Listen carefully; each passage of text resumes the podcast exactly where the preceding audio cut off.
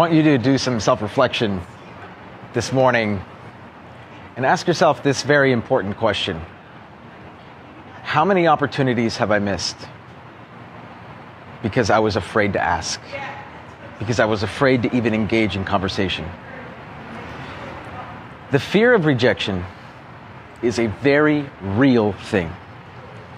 And despite what you may have heard from a friend who feigns confidence, the truth is is that everyone experiences this fear of rejection. Agents, if you're watching this video, you'll know that being in a sales position means that you have to go out there, you have to put yourself on the front line every single day, and you have to be willing to hear no. In fact, no should be your favorite word because no gets you closer to a yes. Contrary to popular belief, fear of rejection and confidence are they are closely linked, but contrary to popular belief, confidence is not a talent. Fear of rejection is not a talent. It is a skill. It is something that you hone, that you work on every single day. And then suddenly one day doesn't bother you as much. Just not having that fear empowers you to go in and take opportunities, engage in opportunities that you never would have gotten before. And by the way, guys, I'm not just talking about money. What does it cost you in terms of time? In terms of relationships, friendships? How many opportunities have you missed because you were afraid of being rejected? So the question becomes well, how do we overcome that fear? How do we no longer have that fear? And the truth is, the truth is that you will never get rid of your fear of rejection. But just like any skill, you can acquire the means necessary to calm yourself enough to realize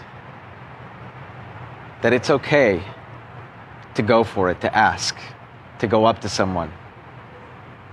Because that skill is only acquired by diving headfirst. And so, any salesperson watching this video right now that's struggling with their business, that's asking themselves, how am I going to make my next commission check if you're an agent? or even if you're not? How am I going to do X? Most of the time, there is rejection involved in a reward type scenario.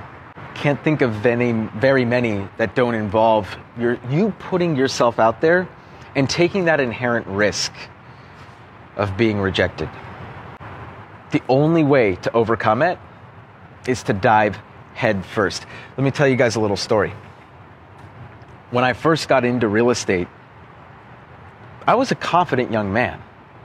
And obviously, I had a great upbringing, a great environment growing up. But let me tell you something even though I was confident, I was still f- afraid as all hell of being rejected. And I made a conscious decision to put myself out there. And I sweat but I put myself in positions, in situations where I knew I was going to get rejected. When new agents ask me, or people ask me, Danny, like, how did you get so good at talking to people? And it's because I just picked up the phone and started talking to people. I put myself in situations, I went up to people. I did open houses. I wasn't afraid to go in. Well, I was afraid to go in, but I was conscious of the fear and overcame it because I dove he- in head first. And so first couple months of me making calls and me talking to people, like no traction, no traction, no traction. But what I experienced was a carryover into other parts of my life. I no longer was afraid of people. I was no longer afraid of anyone saying anything to me. I was gaining confidence. I was gaining momentum in my life because I no longer had that same level of fear. And so, flash forward uh, five years later, and, and you'll, you'll see what I'm, where I'm getting at in a second, but there is carryover. You see, you can't just be unafraid of talking to a potential buyer or seller. You start to not fear being rejected by anyone for anything in any situation, but only if you consistently put yourself out there and build that muscle and you build that skill. So, five years later, I was at a holiday party and I saw the most beautiful girl I'd ever seen in my life, and I just went straight for her. I didn't, I didn't hesitate. And now we've been dating for three years, and I love her very much. But like the old Danny, the guy in college that didn't have any sales experience, that didn't dive in headfirst, that didn't go in for the fear of, uh, didn't go in for the rejection, didn't go for the no, that guy never would have gone up to her.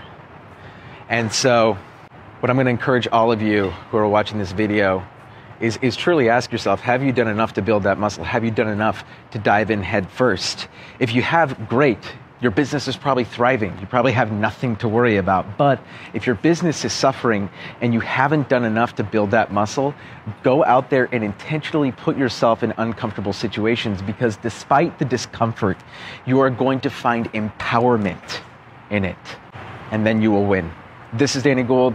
I'm selling Silicon Valley. Stay legendary, everybody.